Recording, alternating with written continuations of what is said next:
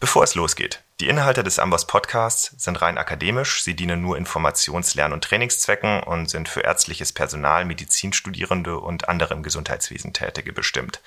Die Inhalte sind nicht zur Behandlung realer Fälle geeignet und ersetzen keinen Arztbesuch. Der Amboss Podcast. Medizin zum Hören. Heute mit einer Folge zum Thema Sepsis. Am Mikrofon ist für euch Philipp Winghardt, Arzt aus der Amboss-Redaktion. Manchmal kann schon ein kleiner Kratzer tödlich sein, und zwar wenn er zu einer Sepsis führt.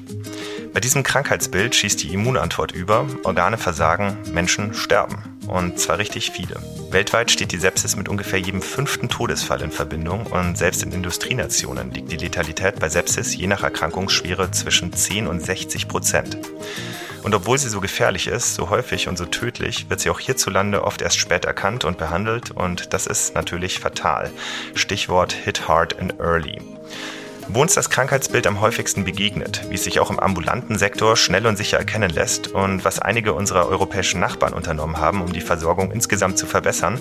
Darüber spreche ich heute mit Dr. Evgenia Tubekis. Sie ist Oberärztin an der Charité in der Klinik für Anästhesie mit Schwerpunkt operative Intensivmedizin und dort auch Koordinatorin des Projekts Sepsiswissen. Das hat sich zur Aufgabe gemacht, Wissen um die Sepsis in der Allgemeinbevölkerung, aber auch in medizinischen Berufen zu fördern und die Gesundheitskompetenz in Risikogruppen zu verbessern. Wie das funktionieren kann und was es sonst noch zu Sepsis und zum Projekt Sepsiswissen zu wissen gibt, das besprechen wir jetzt. Frau Dr. Tubekis, vielen Dank, dass Sie heute hier zu Gast im Amboss Podcast sind. Ja, sehr gerne. Frau Dr. Tubekis, was passiert bei einer Sepsis im Körper? Wenn man am Ende des Tages das erklären muss, dann haben wir am Anfang eine Infektion. Wir haben eine Reaktion unseres Immunsystems, was normalerweise die Infektion lokal begrenzen soll.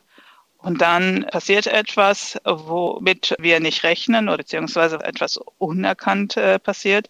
Die Infektion bleibt nicht lokal. Sie wird systemisch, meistens weil Anschluss des Erregers, das ist dann ziemlich egal, welcher Erreger es ist, zum Beispiel ans Blut kommt, je nachdem, wo der Fokus liegt. Und dann haben wir die Situation, dass das Immunsystem, was ja dafür da ist, eine Infektion einzugrenzen, an dieser Stelle überschießend reagiert, weil es eben nicht mehr lokal ist, sondern an vielen Stellen auftaucht. Im Grunde ist es so, dass mit dem Anschmeißen der Abwehrreaktion, die angeboren ist, kaskadenartig abläuft, plötzlich das Stoppzeichen nicht mehr funktioniert. Und dadurch die Reaktion, die ausgelöst wird, zur Folge hat, dass das, was eigentlich bekämpft werden soll, zwar bekämpft wird, aber leider Gottes auch so ziemlich viele Kollateralschaden entstehen, die am Gewebe stehen und es zur Organdysfunktion kommt und zum Multiorganversagen und häufig leider auch am Ende zum Tode das Stoppzeichen fehlt, sagen Sie. Vielleicht können wir da noch mal ein bisschen tiefer in die Pathophysiologie einsteigen. Wir gehen mal von einer Wunde aus, weil das ist einfacher zu erklären. Wir haben eine Wunde, die Schutzfunktion der Haut funktioniert nicht. Wir haben Erreger, die dann ins Gewebe eintreten. Das Immunsystem ist dafür konzipiert, das zu erkennen. Aber in der ersten Phase einer Infektion kommt das angeborene Immunsystem. Das sind neutrophile Granulozyten, das sind Monozyten. Monozyten können zu Makrophagen differenzieren. Die sind in der Lage, das Gefäßbett zu verlassen und das ermöglichen die Faktoren des Komplementsystems. Wenn die Erreger detektiert worden sind, markiert worden sind, abgeräumt worden sind, dann schaltet sich das Ganze wieder ab. So, das ist lokal. Wenn aber jetzt der Erreger proliferiert, ist nicht komplett abgeräumt, die Wunde vergrößert sich, und plötzlich kriegen wir irgendwann mal Fieber. Spätestens, wenn wir Fieber bekommen, bedeutet das, dass wir irgendwie möglicherweise doch einen Erregereinstrom haben an einer anderen Stelle, wo Fieber einfach auch produziert wird. Das sind ja Temperaturregulatoren, die ans Blut angeschlossen sind. Alles in unserem Körper ist darauf ausgerichtet, Erreger aus bestimmten aseptischen Kompartimenten fernzuhalten. Da gehören sie einfach nicht hin. Wenn sie aber da reinkommen, dann passiert genau das Gleiche wie lokal an der Wunde das Komplementsystem wird aktiviert. Und all das, was dann lokal an einer Wunde passiert, passiert eben halt an anderer Stelle. Warum? Weil die Erreger werden markiert, sie werden detektiert, sie sollen abgeräumt werden und eliminiert werden. Okay, der Erreger ist im Blut. Wie geht es jetzt weiter? Also wir haben im Körper Mustererkennungsrezeptoren, die reagieren auf Moleküle oder Muster, die durch den Erreger vorgegeben sind. Das sind die Oberflächen. Das können auch Fragmente des Bakteriums sein, wenn es jetzt mal eine bakterielle Sepsis ist. Oder sie werden aktiviert durch den Schaden, der entsteht im Körper. Also wenn Gewebezellen untergehen, damit Mitochondrienbestandteile frei geworden sind. Das erkennt das Immunsystem auch. Und da das wie so Art Dominoeffekt läuft, wird die Kaskade angetriggert und die Dominosteine fallen ab. Im Grunde ist die Sepsis sowas wie ein inflammatorischer Insult oder so ein entzündliches Trauma, wenn man das möchte. Wenn wir sehen, dass das Endothel durchlässig wird, damit Zellen das Gefäßbett verlassen können, das ist ja so, das Endothel hat Tight Junctions, sie öffnen sich und plötzlich kommt es zu einem Flüssigkeitübertritt. Löcher am Endothel sind dazu da, dass sie wieder geflickt werden. Also wird ein anderes, wird das Gerinnungssystem aktiviert, sowohl auf zellulärer als auch auf äh, plasmatischer Ebene. Als erstes kommen da die Thrombozyten, die versuchen, diese Löcher, wenn man so möchte, abzudichten. Und dieser Thrombus soll sich verfestigen, also bildet sich Fibrin. Wenn man also nochmal auf die Endothelebene geht, wir haben also sozusagen einen, einen Schaden am Endothel, wir haben eine Weitstellung von Gefäßen, es werden äh, Botenstoffe freigesetzt, NO zum Beispiel, was tatsächlich die Gefäße weitstellt. Das Herz schlägt schneller. Wir haben keinen Gefäßwiderstand mehr, der Blutdruck sinkt dann haben wir trotzdem eine Tachykardie mit weitgestellten Gefäßen und können keinen Blutdruck aufbauen. Wenn wir das in der Klinik sehen, sehen wir Patienten, die ein Zeitvolumen von fast 24 Litern aufbauen. Die sind rot und wubbern. Allerdings liegen die schon auf der Intensivstation. Aber gleichzeitig ist es so, wie ich sagte, Gerinnungssystem wird angetriggert und überall an den Stellen, wo die Gefäße klein sind, also an den Endstrecken der Kapillaren, bilden sich Trompen. Sie bilden sich eben nicht nur an den Stellen, wo quasi ein Gefäßschaden entstanden ist, sondern an vielen anderen Stellen auch. Sie bilden sich mehr oder weniger gleichzeitig. Und dann entstehen Mikrotrompen, die wiederum zur Gewebehypoxie führen, die wiederum einen Schaden setzen. Und so geht das halt immer weiter. Und der Erreger selbst kann zu dem Zeitpunkt aber auch schon eliminiert sein, ne? Ja, tatsächlich. Aber das, was dann ausgelöst worden ist an Schädigungen, das perpetuiert sich und hält diese Hyperinflammation am Laufen. Das ist im Grunde dieser Fusionsreaktor, der da plötzlich läuft, weil es kein Stoppzeichen gibt. Und dann haben wir diese Situation, wir haben einen Patienten auf der Intensivstation, der um sein Leben ringt, dessen Kreislauf nur durch Medikamente gestützt werden kann in hoher Dosierung. Wir haben die Situation, dass wir auf der einen Seite Gewebehypoxie bekommen durch Mikrothromben. Also das sind Menschen, die, obwohl sie weitgestellte Gefäße eigentlich haben, plötzlich blaue, schwarze Finger entwickeln und Zehen Ohrläppchen und die Nase, also alles, was wirklich äh, an der Endstrecke perfundiert ist. Und durch den Verbrauch der Gerinnungsfaktoren kommt es zu einer wirklich sehr perfiden Situation, dass wir auf der einen Seite Mikrotrompen haben, aber gleichzeitig einen Verbrauch von Gerinnungsfaktoren und irgendwann mal die Menschen nicht mehr Trompen bilden, sondern plötzlich Blutungen entwickeln. Die bluten dann halt ein, in der Haut, in den Schleimhäuten und dann fangen sie an, auch makroskopisch zu bluten. Also sie können tatsächlich äh, verbluten. Und das ist das, was wir eine disseminierte intravasale Koagulopathie oder eine Verbrauchskoagulopathie nennen. Das kennen wir. Aber was ich da beschreibe, ist schon die Endphase des septischen Schocks. Und das ist alles ausgelöst durch die Dysregulation und Hyperinflammation, die am Ende hauptsächlich das Endothel betrifft. Und wenn man so will, ist das letztendlich eine Gefäßerkrankung. Wenn ich das jetzt laut sage, Sepsis ist eine Gefäßerkrankung, aber sie hat eben viel davon, weil genau dieser Schaden auf einer mikroskopischen Ebene ist, die wir auch schlecht beeinflussen können, weil der Fokus nun mal das Gefäßsystem ist. Das ist schwierig, das zu sanieren, ohne dass wir die entsprechenden Medikamente haben. Jetzt hatten Sie den septischen Schock angesprochen. Ähm, wie ist der denn definiert? Vielleicht auch in Abgrenzung zur Sepsis ohne Schock? Ja, aktuell ist es so, dass der septische Schock als Untereinheit der Sepsis gesehen wird. Das ist die schwerste Verlaufsform. Und definiert ist er, wenn äh, wir eine volumenrefraktäre äh, Hypotension haben, die wir im Grunde nur mit Vasopressoren einigermaßen äh, regulieren können und selbst da Probleme bekommen und wir eine Laktatkonzentration über äh, 2 Millimol pro Liter haben, dann sprechen wir von einem septischen Schock. Das sind die zwei Kriterien, die wesentlich sind. Und ein Begriff, der dann noch relativ oft im Raum ist, ist SIRS. Ähm, wie würden Sie das jetzt definieren und abgrenzen zum Schock, zur Sepsis? Ähm, vielleicht bekommen wir da ein bisschen Trennschärfe in die Begriffe, bevor wir jetzt noch tiefer in die Materie einsteigen. Also SIRS ist Systemic Inflammatory Response Syndrome, eine systemische inflammatorische Reaktion des Körpers. Ich bin ein großer Fan der alten Definition, wenn ich ehrlich bin beschreibt, dass sich im Körper ein Entzündungsgeschehen abspielt. Wir haben klinische Faktoren, die sich da widerspringen. Das ist einmal, dass man entweder Fieber hat oder eine Hypothermie, dass Leukozyten sich entwickeln oder leukopenisch sind, dass wir eine Hypo- oder Hypertension haben und Tachykard sind. Das waren die klassischen SIRS-Kriterien. SIRS war ein Überbegriff für septische Zustände, wenn man so sagen möchte. Und eine SIRS plus eine nachgewiesene Infektion bedeutete Sepsis. SIRS ohne Infektion war halt SIRS. Inflammatorische Reaktion, wie sie zum Beispiel bei einer Hypotheriose stattfinden kann. Also eine thyrotoxische Krise sieht dem septischen Schock schon sehr ähnlich. Oder eine schwere Pankreatitis, eine akute Pankreatitis kann auch sowas machen. Und dann hatten wir früher, das war halt die Definition von 2004, hatten wir Abstufungen. Wir hatten also SIRS plus Infektionen heißt Sepsis. Eine schwere Sepsis war ein SIRS plus Organdysfunktion. Und dann hatten wir den septischen Schock, wo es ganz klar war, wir haben eine volumenrefraktäre Hypotension. Da spielte das Laktat keine maßgebliche Rolle. Das hat sich mit der Definition von 2016 verändert. Und die ursprüngliche Gedanke war, die Definition zu vereinfachen. Und die Vereinfachung sollte dazu führen, dass mehr Menschen einfach frühzeitiger erkannt werden. Die Sepsis beginnt nicht auf der Intensivstation, meistens endet sie leider dort. Sie beginnt vorher, sie beginnt im Krankenhaus auch auf einer Normalstation, in der Rettungsstelle, zu Hause. Wahrscheinlich werden 50 Prozent der Fälle, die später als Sepsis kodiert werden, entstehen im ambulanten Bereich. Die äh, müssen ja da auch erkannt werden. Und das war eigentlich der Grund, warum das äh, verändert wurde. Und deswegen hat man SIRS verlassen. Man hat einen anderen Score für die Definition letztendlich von Organdysfunktionen herangezogen. Das ist SOFA, ein Intensivscore, der für uns auf der Intensivstation durchaus hilfreich ist, um zu sehen, welche Organsysteme gerade in Mitleidenschaft gezogen sind. Können Sie das vielleicht kurz erklären, SOFA?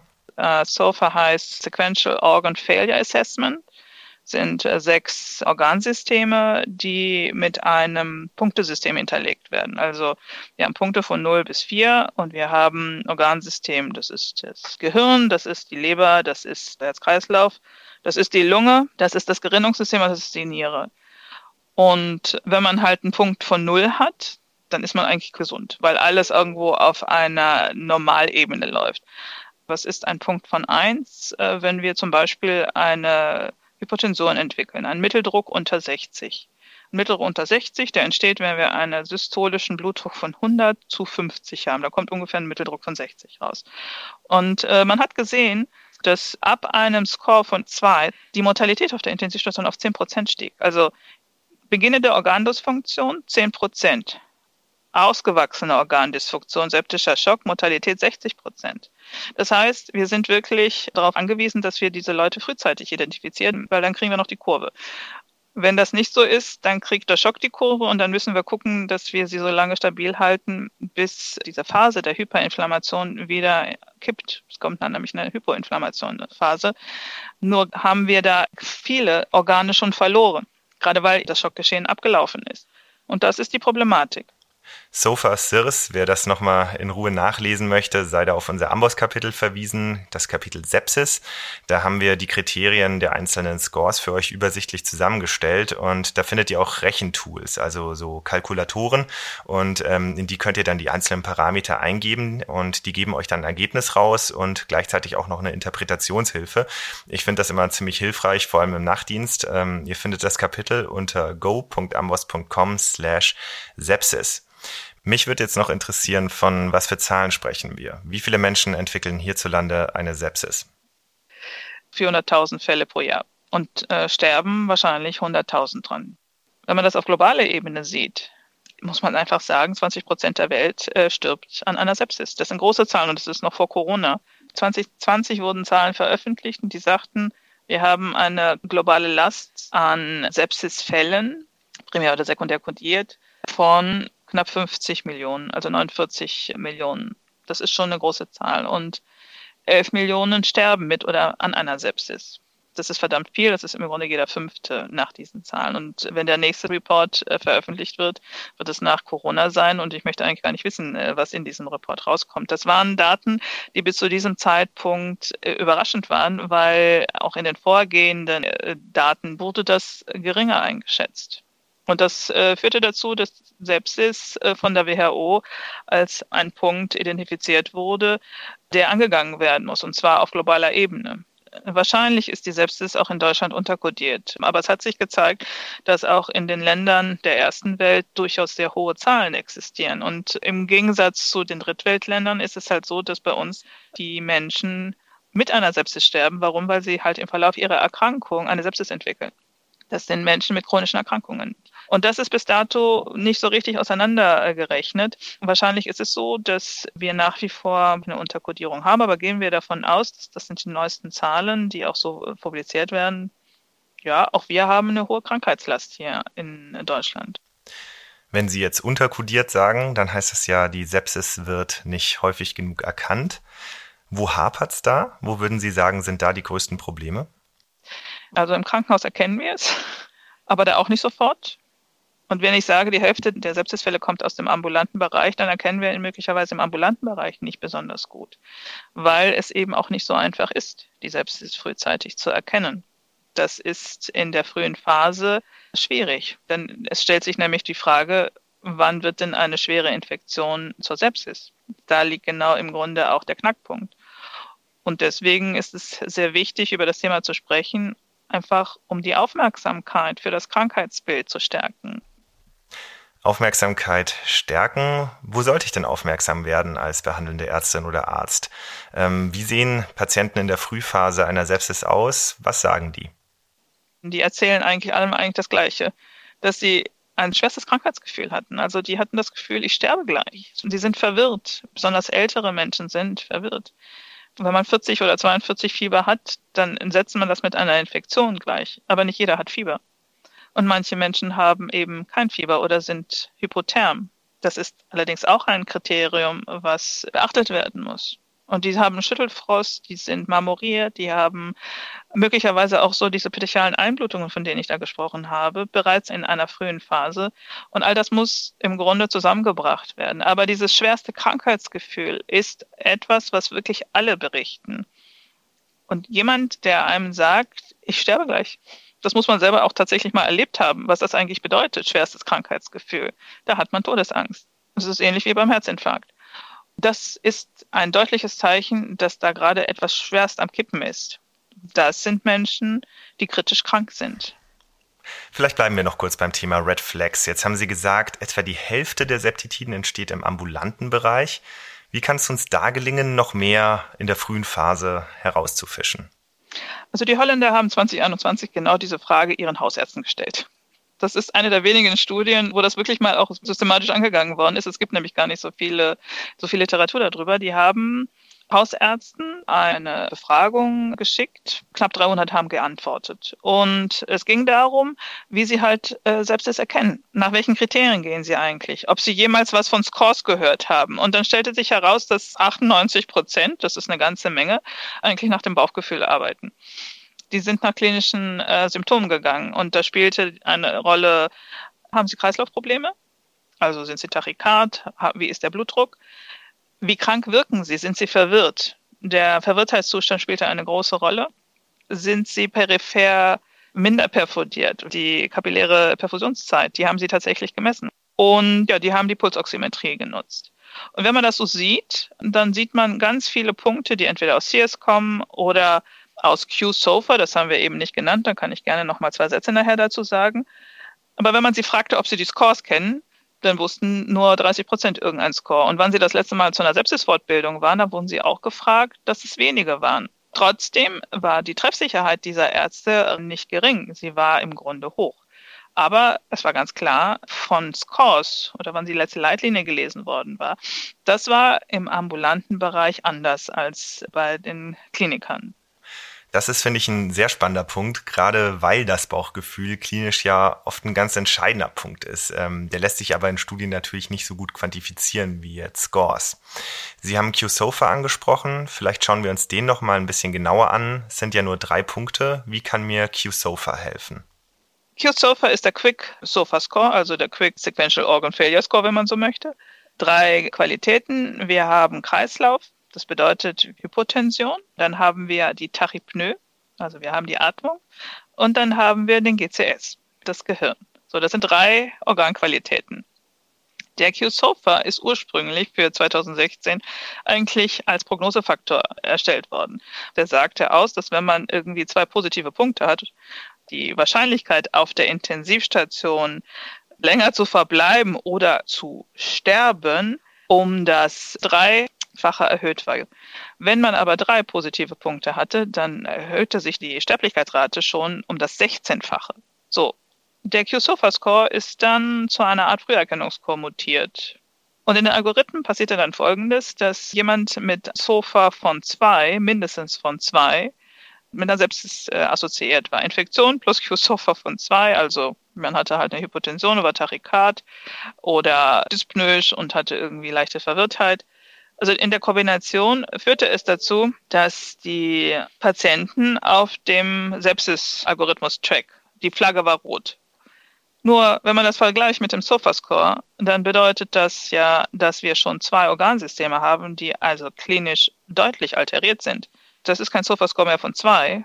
Nur zur Erinnerung, SOFA von zwei, 10% möglicherweise Mortalität hinten. Nee, wir haben jetzt irgendwie ein SOFA umgerechnet von über vier da gehen wir schon mit strammen Schritten auf den Schock zu. Das bedeutet halt, dass die Patienten spät dadurch auffallen. Und es hat sich in vielen Studien gezeigt, seit 2006, deswegen ist Christopher unter Druck geraten, dass ehrlich gesagt auch Patienten mit einem Quick-Sofa-Score von null starben. Und zwar an der Sepsis, weil die Problematik nicht erkannt worden ist. Und das ist auch der Grund, warum Q-SOFA als alleiniger Marker in den neuen Leitlinien der Surviving Sepsis Campaign, die sind letztes Jahr veröffentlicht worden, nicht mehr empfohlen wird, sondern nur in Kombination mit anderen Scores, wie SIRS zum Beispiel.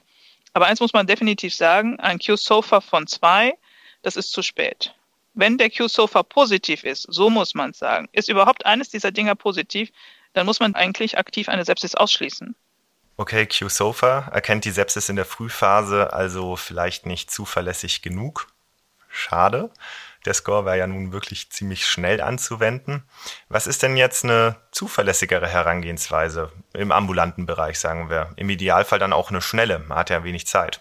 Also es gibt für die Hausärzte tatsächlich eine Algorithmus-Checkliste der Kassenärztlichen Bundesvereinigung. Die ist entwickelt worden zusammen mit dem Aktionsbündnis Patientensicherheit und kann Hausärzten einfach mal einen Algorithmus geben, damit die Entscheidung einfacher gefällt werden kann.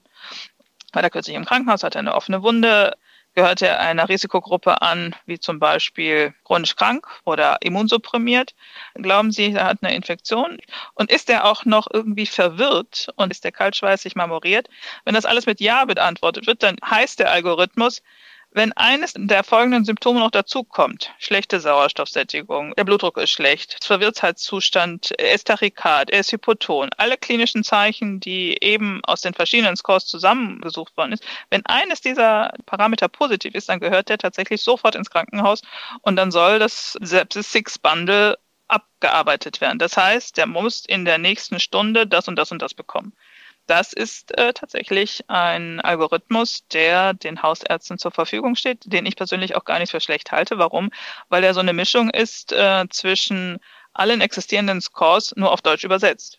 Aber wenn auf dem Überweisungsschein nicht Verdacht auf Sepsis steht, dann ist der Weg im Krankenhaus auch ein langer, weil dort wird man auch triagiert. Und Sepsis gehört nicht zu unseren ersten zehn Differentialdiagnosen. Eine Pneumonie, ja, eine Infektion, ein Wundinfekt, was auch immer. Aber das Wort Sepsis fällt eigentlich gar nicht so häufig. Dann setzen wir einen Link zu der Algorithmus-Checkliste, am besten in die Show Notes. Ähm, jetzt haben Sie ja das Sepsis Six Bundle angesprochen. So Bundles, das sind ja standardisierte, gebündelte Maßnahmen. Und bei der Sepsis müssen in der ersten Stunde zum Beispiel ein Bundle an Sachen durchgeführt werden. Laktat messen, es braucht Blutkulturen, Volumenantibiotika, Katecholamine. Und da gibt's auch eine eigene Checkliste übrigens im Amboss-Kapitel Sepsis. Wenn ihr euch das nochmal anschauen wollt, kann man dann auch so abkreuzen. Das finde ich ganz praktisch. Ähm, aber das sind ja jetzt nur fünf Punkte. Punkte, also Laktat, Volumen, Blutkulturen, Antibiotika, Katecholamine. Was ist das Six, der sechste Punkt, wenn Sie vom Sepsis Six Bundle sprechen? Äh, das Six ist, hat ja noch eine Diurese, hat ja einfach Wasser gelassen. Ne? Weil auch das ist ein Ausdruck für uns, dass da jetzt ein Nierenversagen irgendwie auf dem Wege ist. Das ist das Sepsis Six. Aktiv Sepsis 5 und Kontrolle des Urins Sepsis 6. Und das sollte tatsächlich ab dem Zeitpunkt der Diagnosestellung in der ersten Stunde erfolgen. Und dann weiter? Wie kläre ich dann ab, ob eine betroffene Person direkt auf die Intensiv muss oder auf eine Intermediate Care Unit oder auf die Normalstation? Ja, das ist etwas, was nur durch Beobachtung tatsächlich klärbar ist. Es gibt äh, Länder, Irland zum Beispiel, da funktioniert es halt so, wenn Patienten kommen, muss aktiv ein septischer Schock ausgeschlossen werden. Also die machen tatsächlich alles in dieser ersten Stunde. In diesen ersten zwei Stunden ist es klar, der hat jetzt einen Schock oder hat er nicht. Wenn er einen Schock hat, geht er auch direkt auf die Intensivstation. Hat er keinen, kann er überwacht werden. Aber die Überwachung spielt eine große Rolle. Das reicht nicht, wenn man Flüssigkeit gibt und dann was. Dann tut man den Patienten auf die Normalstation. Man braucht eine Phase, um zu sehen, wie entwickelt sich denn dieser Mensch? Und meistens ist das auf einer Normalstation nur dann möglich, wenn wir wirklich keine Organdysfunktion haben. Und das ist extrem schwierig, das in dieser ersten Phase abzugrenzen. In unserer normalen äh, Welt, in der wir leben, haben wir lange Wartezeiten in den Versorgungsschnittstellen. Und auch die Überwachungskapazitäten sind gering. Wir haben so viele nicht mehr. Wir haben wirklich vieles verloren in den letzten drei Jahren. Und es ist halt die Frage, wie können wir die Patienten gut reagieren, als dass wir sie frühzeitig erkennen und frühzeitig behandeln. Und am Ende des Tages ist es so, dass die beste Behandlung letztendlich ist, dass man überhaupt gar keine Sepsis erst kriegt, sondern dass die Infektion frühzeitig behandelt wird, beziehungsweise dass man überhaupt gar keine Infektion mehr bekommt. Also wir sind wirklich aufgerufen, und das können wir halt im präklinischen Bereich sehr wohl machen, Menschen zu motivieren, etwas genauer sich selber anzusehen, also ein eigenes Gesundheitsverständnis zu entwickeln, was Gesundheit fördert und nicht Krankheit. Und auf der anderen Seite die Patienten auch dazu unterstützen, dass wir ihnen Hilfsmittel geben, dass sie frühzeitig tatsächlich um Hilfe bitten können. Aber am Ende des Tages ist es so, ab dem Zeitpunkt, wo die Diagnose Sepsis im Raume steht, dann muss tatsächlich sehr schnell gehandelt werden. Jetzt haben Sie gerade Irland angesprochen. Ähm, das finde ich ein ganz interessantes Beispiel, weil dort oder zum Beispiel auch in England gibt es ja eigene Warnalgorithmen in der Klinik. Zum Beispiel den National Early Warning Score, kurz NEWS. Ähm, der hat ja einen ziemlichen Vorteil, weil er abhängig von klinischen Parametern, also beispielsweise Atemfrequenz, Sättigung, Blutdruck, weitere Parameter gehen da auch ein, ganz spezifische Maßnahmen vorschreibt. Also mal angenommen, die gerade genannten Parameter sind X, dann resultiert daraus eine Maßnahme Y, beispielsweise Verlegung auf die Intensivstation. Was hat das für einen Effekt und wie wirken sich auch die Bundles, die ja da in Irland oder England beispielsweise sehr fest verankert sind, auf die klinische Versorgung aus? Also die haben tatsächlich eine geringere Sterblichkeit als wir. Das ist nachweisbar. In Irland war es zum Beispiel so, dass äh, 2015, glaube ich, ist der Gesetz bestimmt worden, dass Sepsis-Bundle auf der Schnittstelle der Rettungsstelle etabliert werden, dass es Pfade gibt, die befolgt werden müssen. Und die konnten sukzessive zeigen, dass die Gesamtzahlen gesunken sind. Allerdings hat das ein hohes Maß an Input gebraucht. Also die Ärzte mussten ausgebildet werden, die Pfleger mussten ausgebildet werden, diese Algorithmen auch zu befolgen. Klar, ohne die nötige Schulung reichen Scores oder Bundles allein natürlich auch nicht. Jetzt haben wir schon ganz verschiedene Punkte auf dem Tableau gehabt. Wir haben die Versorgungslage angesprochen. Da würde ich gerne auch gleich noch ein bisschen genauer drauf eingehen. Sie haben vorhin aber auch genannt Gesundheitskompetenz stärken, sodass Betroffene sich dann aktiv Hilfe einfordern können. Wie sieht es denn insgesamt aus mit der Prävention in Deutschland? Was könnte da helfen, diese 400.000 Sepsisfälle ein bisschen nach unten zu bekommen? Also es gibt eine Grundform der Prävention und die einfachste Prävention für Infektionen ist tatsächlich Hygiene. Und zwar in diesem Falle Händehygiene und Wundhygiene, Lebensmittelhygiene. Wenn wir offene Wunden haben, dann müssen die versorgt werden. Wenn wir mit Menschen zusammenleben, die krank sind, müssen wir die schützen. Und zwar vor uns. Und wenn Menschen nicht geimpft sind gegen bestimmte Krankheiten, die eben sehr schnell zu einer Sepsis führen können, gerade Risikogruppen, dann kann es einfach passieren, dass diese Menschen krank werden. Und es sind nicht die Wundinfektionen, die an erster Stelle stehen, sondern das sind die Infektionen der Atemwege. Und dann folgt auch schon direkt die Harnwegsinfektion. Und das sind häufige Infektionen, die ambulant entstehen. Es gibt Risikogruppen, die wirklich gefährdet sind, durch eine Infektion eine Sepsis zu entwickeln. Prinzipiell kann jeder eine kriegen, aber bestimmte Menschen können es überproportional häufiger bekommen. Und das sind Kinder und die Alten. Und bei beiden ist das der gleiche Grund. Bei den älteren Menschen, da altert das Immunsystem und bei den ganz Kleinen, da entwickelt sich erst das Immunsystem. Und deswegen gibt es so eine zweigipfelige Kurve und die deckt sich auch mit diesen Daten weltweit. Also die ganz Jungen bis zum vierten Lebensjahr und ab dem 60. Lebensjahr ist man gefährdet. Und ich spreche auch von durchaus gesunden 60-Jährigen oder Menschen, die Risikofaktoren wie chronische Erkrankungen mitbringen, also Lungenerkrankungen, COPD zum Beispiel, oder Diabetiker oder Menschen, die Immunsuppressiva einnehmen. Es reicht also ehrlich gesagt ein bisschen Cortison, weil man Atopiker ist. Ne? Dann sind das Menschen, die gefährdet sind, eine Infektion und möglicherweise im Verlauf verkomplizierend eine Sepsis zu entwickeln. Und auch hier gilt es, es sind nicht nur alte Menschen, die eben chronische Erkrankungen haben, sondern es können auch junge Menschen sein, die chronische Erkrankungen haben. Große Gruppe Schwangere weiß man eigentlich gewöhnlich gar nicht. Schwangere können zu jedem Zeitpunkt ihrer Schwangerschaft eine Sepsis entwickeln. Das sind äh, Genitalinfektionen, die aufsteigen können. Und das ist auch der Grund, warum Frauen im Mutterschutz stehen bis zu 40 Tage nach ihrer Entbindung. Sie sind wirklich gefährdet. Menschen ohne Milz. Das ist wirklich wichtig. Menschen, die irgendwie aus irgendwelchen Gründen ihre Milz verloren haben, müssen geimpft werden gegen Pneumokokken, gegen Hämophilus. Die kommen wirklich noch stehenden Fußes in die Rettungsstelle und 16 Stunden später sind sie tot. Das OPSI-Syndrom, Overwhelming Postplanectomy Infection Syndrome hohe Letalität. Und deswegen spielen Impfungen eine zentrale Rolle in der Prävention. Und deswegen gibt es den Impfkalender der STIKO, wo ganz klare Impfempfehlungen ausgesprochen werden. Aber prinzipiell kann sich eigentlich jeder impfen lassen. Aber ab dem 60. Lebensjahr müssen ganz klar Impfungen äh, empfohlen werden gegen Influenza, gegen Pneumokokken, die Grippe sollte jedes Jahr erfolgen. Bei der Pneumonie ist es so, dass bei den äh, über 60-Jährigen das so nach sechs Jahren aufgefrischt werden sollte. Das ist die Domäne der Hausärzte und dann sind die auch wirklich gut drin. Ähm, wir im Krankenhaus sollten gegen Hämophilus und Pertussis geimpft werden. Äh, bei den älteren Menschen spielen die Herpesinfektionen eine große Rolle. Aber wenn man auf die Pneumonie-Ebene guckt, dann sollte man gegen Atemwegserkrankungen, die eine Pneumonie auslösen können, geimpft sein. Gut, dann haben Sie heute ja auch einen realen Fall mitgebracht, den wir uns jetzt ein bisschen genauer anschauen wollen.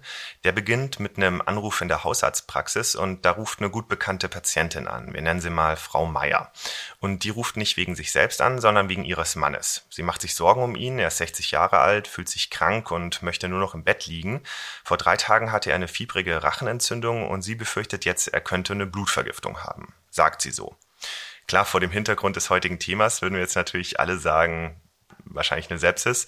In der Realität sieht das aber natürlich nicht ganz so aus. Da fällt der Anruf vielleicht mitten in eine allgemeine Erkältungswelle und dann wirkt das Ganze vielleicht gar nicht so dramatisch am Telefon, dass er jetzt drei Tage nach einem Infekt noch nicht ganz wieder fit ist.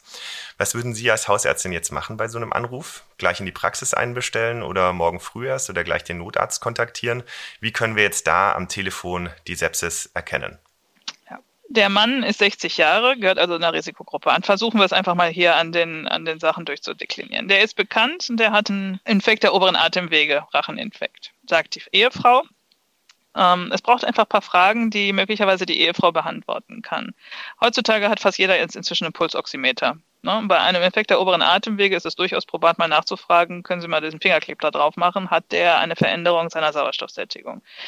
Wenn er jetzt ein COPD-Patient ist, der möglicherweise mit seiner Sauerstoffsättigung eh immer nur bei 94 ist, ist das vielleicht nicht gerade äh, richtungsweisend. Aber 94 ist so ein bisschen der Cut-off, egal wie da der Hintergrund ist. 94 ist eigentlich ein Kriterium, wenn man sonst gesund ist, dann sollte man keine 94er-Sättigung haben, dann stimmt irgendetwas nicht. Das ist schon mal Punkt eins. Der zweite Punkt ist, fast jeder hat inzwischen ein Blutdruckgerät zu Hause. Und es ist durchaus nicht falsch zu fragen, bitte, wie ist denn der Blutdruck? Also, dass man wirklich Vitalparameter kontrolliert. Und dann auch fragt, ja, was hat er denn für Beschwerden? Atmet er schwer? Kriegt er gut Luft? Ist er schwitzig?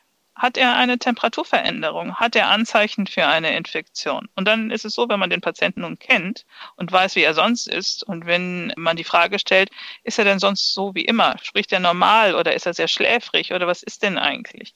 Und wenn alle diese Antworten in eine Richtung gehen, wo wirklich, wie man so schön sagt, eine rote Flagge gezogen wird. Warum? Weil die Sauerstoffsättigung nicht so besonders gut ist, weil der Blutdruck, der ist jetzt irgendwas von 99 zu 50. Puls 120. All das sind ganz klare Anzeichen, dass hier etwas ganz und gar nicht in Ordnung ist. Und dann ist eigentlich die Empfehlung, wenn man am Telefon ist, bitte die 112 wählen und genau sagen, mein Arzt hat gesagt, es könnte eine Sepsis sein, aber so passiert es meistens nicht. Das muss man so sagen. In diesem Falle von Herrn Meyer war es halt so, dass es dem Mann erstmal gar nicht so schlecht ging. Dass zwar ein Arztkontakt existierte, aber es war tatsächlich so, dass man dachte, er hätte einen oberen Atemwegsinfekt, also einen grippalen Effekt, so wie immer. Aber es kam im Laufe dieser Erkrankung zu einer Verschlechterung in der Nacht wo die Ehefrau tatsächlich ärztlichen Rat suchte und den Bereitschaftsarzt anrufte, also die 116, 117. Und in diesem Falle war es halt so, dass gesagt wurde, abwarten. Aber das hatte dann in diesem Falle so viel Fahrt plötzlich aufgenommen, dass diese Ehefrau Angst bekam und dann tatsächlich den Notarzt anrief und der nahm den äh, Herrn Meier sofort mit und in der Rettungsstelle wurde halt die Diagnose des septischen Schocks äh, bestätigt. Und im speziell diesen Falle war es halt so, es war gar nicht der Racheninfekt, der das ganze Übel ausgelöst hatte, sondern der Mann hatte sich Tage zuvor beim Aufräumen im Keller einfach an einem rostigen Nagel verletzt. Und das war wahrscheinlich die Ursache des Ganzen, weil in den Blutkulturen Streptokokken, ähm, Streptococcus pyogenes nachgewiesen werden konnte. Was danach viele Dinge auch erklärt, nicht wahr? Ja, ich finde den Fall ganz spannend, weil ich denke, das können viele nachvollziehen, dass man da jetzt sagen wir, wenn wirklich so eine Erkältungswelle gerade umgeht, dass man dann so einer Schilderung am Telefon vielleicht erstmal gar nicht so ähm, die Relevanz beimisst, die ihr gebührt und dass es nicht so dramatisch klingt und dass eben nicht sofort die Sepsiswarnglocken angehen. Jetzt hat es bei diesem Fall mit der Früherkennung nicht gleich geklappt, erst in der notärztlichen Untersuchung. Wie ging es dann weiter mit Herrn Meyer, der in Wahrheit natürlich anders heißt? Der landete sofort auf der Intensivstation ist dort auch relativ schnell in den Intensivalgorithmus äh, geschoben worden. Der Mann hatte ein Lungenversagen, der musste intubiert werden, der hatte Nierenversagen, kam eine Dialyse, der hatte ein passageres Leberversagen entwickelt. Der verlor sieben Finger. Ne? Der hatte Nekrosen an den Endstrecken und im Laufe mussten sieben Finger abgelöst werden. Der Mann lag über mehrere Wochen im Koma, wenn man so will und entwickelte das, was wir eine Critical Illness Polyneuropathie nennen, als im Grunde schwerste Form eines septischen Nerven- und Muskelversagens. Was bedeutet das? Das bedeutet eigentlich, dass Menschen ab dem Hals gelähmt sind. Die können nichts, können keine Hand bewegen, können keinen Fuß bewegen. Sie haben in dieser septischen Phase unglaublich viel Körpermasse verloren. Und wir gehen davon aus, dass in der Phase dieser Hyperinflammation wirklich Nerven und Muskeln auch aktiv geschädigt werden. Also das ist jetzt nicht nur eine Form von Immobilität, die dort stattfindet. Und dabei sind wir letztendlich schon auch direkt bei den Folgen äh, einer Sepsis, denn wenn man das Glück hatte, diese Akutphase zu überleben, dann kommt man halt in eine Phase, wo normalerweise die Akutphase vorbei ist. Ne? Im besten Falle haben wir Hyperinflammation und dann kommt Hypoinflammation und letztlich ist dann wieder ein Steady State und die Menschen genesen. Leider ist es so, dass der größte Teil eben irgendwo dazwischen bleibt. Man merkt, dass sie die erste Akutphase überlebt haben, durchaus mit äh, Organdefekten. Und dann verbleiben sie in so einer Phase, wo wir sagen, naja, die, die sind halt, wenn man so will, zu gut zum Sterben und zu schlecht zum Leben irgendwo dazwischen. Also sie verbessern sich und dann bleiben sie an irgendeiner Stelle stehen. Sie zeigen immer wieder Zeichen einer Inflammation, einer Entzündung. Entweder weil immer wieder Infektionen aufkommen, Nachfolgeinfektionen, die nosokomial sind, oder es poppen plötzlich andere Erkrankungen auf, die bisher immer geschlafen haben, so virale, opportunistische Erkrankungen. Wir können sie nicht von unseren Geräten abtrainieren. Das heißt, dass sie abhängig sind von Atemunterstützung. Sie sind in der Zwischenzeit schon tracheotomiert. Und das andere ist, die Niere erholt sich nicht. Sie bleiben dialysepflichtig. So, und das dritte und das wirklich sehr gravierende, wenn man noch nie einen Patienten im septischen Schock gesehen hat, die Patienten schmelzen weg. Also ich kann mich gut an einen Mann erinnern, das ist schon Jahre her, das war ein 1,95 Meter großer Mensch, der auf dem Bau arbeitete, der ist leider von seiner Walze erfasst worden und hatte wirklich schwerste Verletzungen und ist danach von einem Schock in den nächsten gefallen, septischen. Und innerhalb von zehn Tagen war der Mann, der irgendwie muskelbepackt kam, ich glaube, der wog irgendwie 100 Kilo, reine Muskelmasse, der schmolz weg so schnell konnte man gar nicht gucken. Am Ende hatte man dort einen Menschen, der eigentlich komplett verhungert aussah. Und das ist etwas, was wirklich extrem eindrücklich ist. Wir haben einen ganz, ganz furchtbaren, schlimmen Katabolismus. Und das ist auch ein Grund, warum plötzlich keine Muskulatur mehr da ist. Und dann kann man halt auch kaum etwas äh, tun. Das, was ich da beschreibe, das ist das, was man das Post-Sepsis-Syndrom nennt. Und drei von vier haben danach irgendwelche anderen Erkrankungen, die vorher nicht existierten. Und ein Drittel wird neu pflegebedürftig und 25 Prozent sterben einfach mal im ersten Jahr. Wir reden wirklich von einem langen Zeitraum. Und das ist halt das andere Problem der Sepsis. Man denkt ja, wenn, naja, wenn es mal da vorbei ist, dann geht's doch aufwärts. Ja, das ist tatsächlich nur ein kleiner Satz. Größteil muss sich mühsam wieder zurück in die Normalität kämpfen, braucht Unterstützung, Rehabilitation, wirklich viel Reha. Und auch das ist eine große Studie gewesen mit den Abrechnungsdaten der AOK. Die ist 2022 veröffentlicht worden, irgendwo da im Übergang. Und die hat dann halt auch gezeigt, dass so bestimmte Symptome einfach verbleiben. Das heißt Fatigue, Muskelschwäche, Konzentrationsschwäche, Organdefizite. Und natürlich kann man sagen, naja, die, die also einen schweren Schock hatten, okay, kann man ja nachvollziehen, die, dass die danach halt elaborieren, aber die quasi eine Sepsis hatten ohne Organdysfunktion, hatten genau die gleichen Probleme. Und wenn man das so laut wiederholt, dann erkennen wir da Symptome wieder, die wir im Moment aus dem Long-Covid immer wieder kennen. Ich will nicht sagen, das ist das Gleiche, aber es gibt ähnliche Probleme. Okay, wir hatten eingangs ja schon kurz über Covid-19 gesprochen, als wir über die Mortalität gesprochen haben. Sie meinten, dass Sie da eigentlich gar nicht so recht wissen möchten, wie Covid-19 sich auswirken wird. Jetzt Stichwort Long-Covid. Sie beschreiben da ähnliche Symptome bei den Langzeitfolgen einer Sepsis ähm, wie bei Long-Covid. Vielleicht wagen wir da einen kurzen Exkurs, bevor wir zurück zu Herrn Meyer kommen. Inwiefern ist SARS-CoV-2 denn ein Sepsis-Auslöser? Es ist so, dass es sich gezeigt hat im Rahmen der ersten und zweiten Welle, dass 50 Prozent der Krankenhausaufnahmen die alle klinische Zeichen der Sepsis zeigten. Das ist eine Studie gewesen, die Ende 2021 publiziert wurde, so ein systematisches Review. Und es ging immer darum, schwere Infektionen ja oder nein. Diese Kriterien sind extrem schwierig, aber die Stichworte, die am Anfang fielen, Zytokinsturm, Überreaktion des Immunsystems, was uns allen wirklich sehr viel Angst gemacht hat, so war es ja letztendlich auch auf der Intensivstation, ist, wenn man es nach den Kriterien äh, für eine Sepsisdefinition wertet, nichts anderes als im Grunde eine virale Sepsis, weil sie äh, auch alle Kriterien einer Sepsis erfüllen. Wir haben eine Infektion durch einen viralen Erreger. Wir haben eine überschießende Reaktion des Immunsystems, verläuft etwas anders als eine bakterielle Infektion, das muss man ganz klar sagen. Die Endstrecke jedoch ist die gleiche. Die Organdysfunktion ist die gleiche. Die Endothelschädigung ist die gleiche. Die Gerinnungsproblematik, Thrombosen, ist die gleiche. Getriggert durch einen neuartigen äh, Erreger, den wir in dieser Form noch nicht kannten. Und leider ist es halt auch so, Viren waren bisher gar nicht in unserem primären Bewusstsein, weil eine Sepsis wurde bis dato immer als bakterielle Sepsis eingeschätzt. Aber dass wir auch eine virale Sepsis haben, das wurde immer so als Begleiterkrankung einer bakteriellen Infektion gesehen.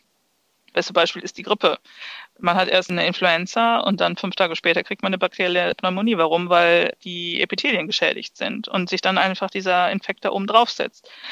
Unabhängig dessen jedoch muss man sagen, dass neben Corona viele andere Erkrankungen genau das Gleiche gemacht haben. Die hatten nur bis dato keinen Namen. Und jetzt ist es so, dass wir vielleicht durch Corona etwas anderes auch auf diese Virenerkrankung gucken werden. Aber am Ende des Tages ist das, was wir sehen mit den äh, Schädigungen auch danach in der Rekonvaleszenz, hat extrem viel Ähnlichkeit mit dem, was wir aus der Sepsis und auch letztendlich aus den Langzeitverläufen kennen. Sie haben ja gerade äh, auch Langzeitfolgen anderer viraler Erkrankungen angesprochen. Wir hatten mal auf dem Amboss Blog einen Artikel zu MICFS, also Chronic Fatigue Syndrome. Und da hatten wir mal die Studienlage ein bisschen durchforstet, was auf biochemischer Ebene hinter den Symptomen der Erkrankung stecken könnte, also beispielsweise postvirale Fatigue oder die Muskelschwächen. Und da gibt's ganz spannende Erklärungsansätze, beispielsweise Autoantikörper gegen Cholinorezeptoren, kennt man ja von der Myasthenia gravis oder zum Beispiel auch mitochondriale Störungen. Ich setze da mal einen Link in die Show Notes, falls ihr euch den Artikel durchlesen wollt. Wie lief das denn jetzt bei Herrn Meyer weiter? Mit Critical Illness, Polyneuropathie, sieben amputierten Fingern. Wie lange hat das bei ihm gedauert, wieder auf die Beine zu kommen? Zwei Jahre. Also es gibt diesen Menschen, der sich zurückgegeben hat und der hat vorher Klavier gespielt und der spielt jetzt wieder Klavier, auch mit seinen Fingerkuppen, die ab sind, spielt sogar sehr gut Klavier. Ich habe ihn spielen hören mal in einer Veranstaltung. Also es ist wichtig, dass diese Menschen erstmal eine Akzeptanz erfahren danach, auch die Hilfe, die sie brauchen. Es gibt jetzt im Rahmen von Covid-19 gibt es multimodale Therapiekonzepte, aber wir sehen ja schon, dass wir viel zu wenig von diesen Stellen haben, wo die Versorgungsstrukturen ineinander greifen. Wahrscheinlich haben wir da noch viel vor uns, aber auch das muss man sagen, man darf einfach auch die Hoffnung nicht aufgeben. Ne? Also ich möchte jetzt hier nicht nur ganz viel Negatives mitteilen, sondern ich möchte einfach alle auffordern, genau hinzugucken, ihre Patienten ernst zu nehmen und so gut wie es geht, sie zu unterstützen in dem, was sie da letztendlich auch brauchen, um vielleicht dann auch das, was sie in den nächsten Jahren äh, zur Genesung an Unterstützung erfahren können, auch bekommen. Und dann kommen wir wieder am Anfang. Es ist wirklich am besten, überhaupt gar keine Infektion zu bekommen. Deswegen alle mögen sich bitte impfen gehen. Gut, jetzt haben wir viel über die Sepsis-Früherkennung im ambulanten Bereich gesprochen. Wie sieht es denn in den Kliniken damit aus? Also ich lehne mich jetzt mal aus dem Fenster und sage, da ist noch Luft nach oben. Neulich haben die Kollegen aus der südlichen Charité einen Artikel publiziert, wo sie mal ausgerechnet haben, wie viele Patienten durch Q-SOFA, weil das ist tatsächlich der Früherkennungscode, der im Grunde auch im Moment auf den Rettungsmitteln genutzt wird, nicht erkannt werden. Ja, so 50 Prozent. Das ist viel. Und es ist anzunehmen, dass wenn man nicht geschult ist auf das Thema Sepsis, dass es nicht erkennt, weil es eben einfach nicht in der Differentialdiagnose auftaucht. Der Klassiker ist es wird ein Patient am Telefon vorgestellt, der hat eine Infektion, der hat seit mehreren Tagen Antibiotikum. Damit ist ja eigentlich ein Häkchen hinter der Versorgung. Da läuft ja schon ein Antibiotikum. Die Tatsache jedoch, dass das Antibiotikum vielleicht nicht greift oder dass da ein anderes Problem dahinter liegt, das wird nicht unbedingt verknüpft miteinander. Wir haben das gesehen im Rahmen des Projektes, wo wir hospitiert haben, an Schnittstellen, wo die Disponenten Fragen gestellt haben auf der Ebene der Rettungsmittel. Und dann war es ganz klar, dass die Denkweise Infektion, ah, Antibiotikum, Häkchen, also muss aber gleich was anderes haben. Und nicht Infektion gleich, Antibiotikum gleich, okay, mehrere Tage Verschlechterung, Sepsis. In diese Richtung läuft es eigentlich erst, wenn man darüber spricht. Und das ist ein Problem und so ist es letztendlich auch auf der Normalstation. Ich glaube sehr wohl, dass unsere Pflegefachkräfte ausgebildet sind, einen kritisch kranken Patienten zu erkennen, aber möglicherweise können sie nicht die Diagnose dazu stellen. Ist vielleicht auch gar nicht notwendig. Und deswegen ist es so, dass in England oder in Australien oder in den angelsächsischen Ländern News gelehrt wird als Critical Illness Core. Man hat einfach eine Checkliste, die abgearbeitet wird, die sagt, wenn diese Konstellation entsteht, dann muss halt jemand drauf gucken und der muss halt sagen, was der hat und wo der hinreagiert wird. Und das ist, glaube ich, das größte Problem. Wir müssen tatsächlich unsere eigenen Leute besser ausbilden. Die müssen halt verstehen, was eine Sepsis ist. Und sie müssen immer wieder darauf hingewiesen werden, dass das trainiert wird. Und auch wie die Pathophysiologie funktioniert. Das ändert sich ja auch durchaus. Warum? Weil die Wissenschaft und das Wissen fortschreitet. Und was haben wir jetzt gemacht im Rahmen dessen? Also für die Charité haben wir tatsächlich jetzt Sepsis-Module entwickelt fürs E-Learning. Das haben wir auch im Rahmen des Projektes gemacht. Wir haben E-Learnings äh, konzipiert und wir wollen ja die Gesundheitskompetenz der Risikopopulation steigern. Wie machen wir das? Na, wir bilden nicht die Risikopopulation an, sondern wir gehen auf die Multiplikatoren, Ärzte, Apotheker, Pflege, indem wir sie schulen über das Thema mit der Bitte, das auf ihre Patienten zu übertragen die Menschen nehmen das sehr wohl an. Und es ist interessant, mit einem Apotheker über Sepsis zu sprechen. Wo geht denn der Patient hin, wenn er einen Atemwegsinfekt hat? Ja, natürlich in die Apotheke und holt sich da die Sachen. Ist das jetzt die Aufgabe des Apothekers, die Sepsis zu erkennen? Nicht unbedingt. Ne? Aber möglicherweise darauf hinzuweisen, dass wenn es zu einer Verschlechterung kommt, durchaus Sepsis ein Thema sein kann. Ne? Also das ist etwas, was in dem Kontakt mit den Apothekern durchaus auch sehr diskutiert worden ist. Und die Apotheker sind inzwischen diejenigen, die mit impfen sollen. Möglicherweise impfen sie demnächst noch mehr als Corona. Vielleicht impfen sie auch die anderen. Das bleibt jetzt offen und zu klären, ob das so sich durchsetzen wird. Also dass die Menschen tatsächlich auch ermächtigt werden, Stichworte zu nennen, die eine andere Gruppe aufnehmen kann. Rettungsmittel, Sanitäter, dass die da mit diesem Begriff Sepsis überhaupt was anfangen können und das als Notfall erkennen, der bald in ein Krankenhaus äh, transportiert werden muss und nicht sagen, ja, von dem ein Taxi und fahren Sie halt in die nächste Notaufnahme. Das ist die eigentliche Problematik und auch wirklich die Herausforderung, die dahinter steht. Jetzt sind Sie schon mittendrin in der Kampagne Sepsis Wissen. Ähm, vielleicht können Sie uns noch mal kurz erklären, was es damit auf sich hat. Also das ist jetzt eine wirklich große Kampagne, die läuft seit August 2021 und sie wird Mitte dieses Jahres beendet sein. Es gibt eine Informationskampagne im Raum Berlin und Brandenburg. Das ist die Zielregion. Wir machen das zusammen mit den Kollegen aus der Medizinischen Hochschule Brandenburg. Sind wir zusammen mit der Konsortialführung, das ist die Sepsis-Stiftung, dafür zuständig, dass die Kampagne überhaupt umgesetzt wird. Was passiert in dieser Kampagne? Es sind äh, Materialien entwickelt worden, wie eine Sepsis früh erkannt werden kann, aber echt in einfachen Worten. Es gibt Flyer, es gibt Poster, es gibt Booklets, es gibt wirklich viel Informationsmaterial, was an Menschen ausgegeben werden kann, also wirklich an die Population. Die Kernbotschaften sind, dass eine Sepsis-Früherkennung wirklich Leben rettet. Sepsis früh erkennen rettet Leben. Und das andere ist, Impfen verhindert Infektionen und hilft, Sepsis vorzubeugen. Das sind die zwei großen Ziele. Und es ist so, dass andere Partner für die Entwicklung letztendlich der Inhalte zuständig waren. Das Max-Planck-Institut ist ein Partner gewesen. Uniklinik Jena ist zuständig für die Befragung der Bevölkerung. Und das RKI ist auch beteiligt. Die schauen, ob sich die Impfquoten sich verändern. Unsere Impfquoten sind wirklich lächerlich schlecht, wenn man das mit anderen äh, Ländern vergleicht. Und dann gibt es halt die Region Berlin-Brandenburg, die mit anderen Regionen in Deutschland äh, verglichen werden. Und was wir hier machen als Charité und zusammen mit den Kollegen aus Brandenburg, wir haben die Materialien so aufbereitet, dass wir On-Demand-Learnings haben, damit man sich selber fortbilden kann. Das sind die E-Learnings. Und das andere ist, wir haben Webinare, wo wir auf die großen Gesundheitsgruppen zugegangen sind und mit denen halt Selbstschulungen gemacht haben. Und wir haben durchaus auch versucht, in den äh, Vorträgen den Zusammenhang zwischen Covid-19 und Sepsis zu highlighten. Ne? Wo gibt es da Parallelen? Was ist da anders? Und man kann schon sagen, dass wir inzwischen über 1200 Gesundheitsfachkräfte erreicht haben, in der Hoffnung, dass über die Schulungen das Wissen auch an die Bevölkerung dringt. Und wir haben Interviews mit diesen Menschen gemacht, die wir da geschult haben, um zu sehen, was ist denn wesentlich. Ne? Das ist ja immer eine Sache, wenn wir irgendwas über Sepsis erzählen und äh, denken, das möchte die Welt hören. Aber wie ist die andere Seite? Ne? Was sind denn eigentlich Faktoren, die förderlich sind, um Gesundheitskompetenz zu verbessern? Infomaterial ist natürlich immer besonders spannend. Wenn ich jetzt da zum Beispiel welches fürs Wartezimmer haben wollte, könnte ich mir das bei Ihnen anfordern? Ja, also www.selbsteswissen.de. Wir haben Materialien, die direkt äh, runtergeladen werden können über unsere Projektseite. Und da gibt es auch einen Button, wo man die Plakate auch bestellen kann. Die sind in verschiedenen Größen. Also wir haben A2, A3. Auf den Materialien ist auch diese laienverständliche Checkliste, die man aber auch auf dem Smartphone runterladen kann, so dass man irgendwie auch so ein Tool hat, ein bisschen niederschwellig.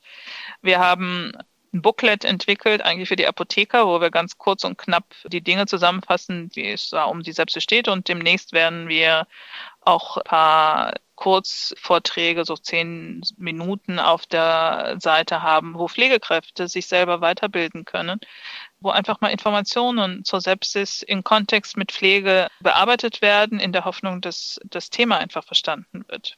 Und ich sitze heute hier und hoffe, dass viele Kollegen einfach mal das Thema mitnehmen und sich bei uns melden, gerne Feedback geben.